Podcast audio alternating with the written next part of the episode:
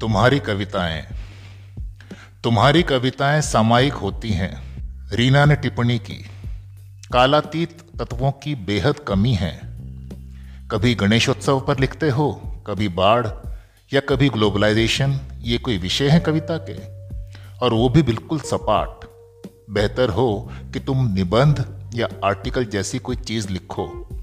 वैसे भी तुम्हारी कविता में अपील नहीं है, बयानबाजी है। एक लिस्ट बस इन्हें कोई क्यों पढ़े? तुम्हें लगता है इन कविताओं से कोई बदलाव हो सकता है? क्रांति व्रांति मैं नहीं कहती। बिल्कुल साधारण बदलाव, यूँ भी आजकल समय किसे है ऐसी चीज़ें पढ़ने की? एक काम करो न्यूज़पेपर के पाठकनामा में भेज दिया करो। चिट्ठी या कमेंट समझकर छाप देंगे। और देखो, तुम इस गलत फहमी में मत रहो कि लोग तुम्हारी कविताओं को सीरियसली लेते हैं।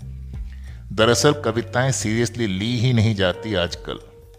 क्रिटिक लोग भले लिखते हों, अपने एकेडमिक रिकॉर्ड या करियर के लिए, पर सीरियस वो भी नहीं होते। ऊपर से छपवानी हो तो अपनी जेब से बेहतर है तुम गाइड वाइड छाप कोई चीज़ लिखो, जिससे चार पैसे की आमदनी हो। ये क्या जब देखो कागज़ काले करते रहते हो?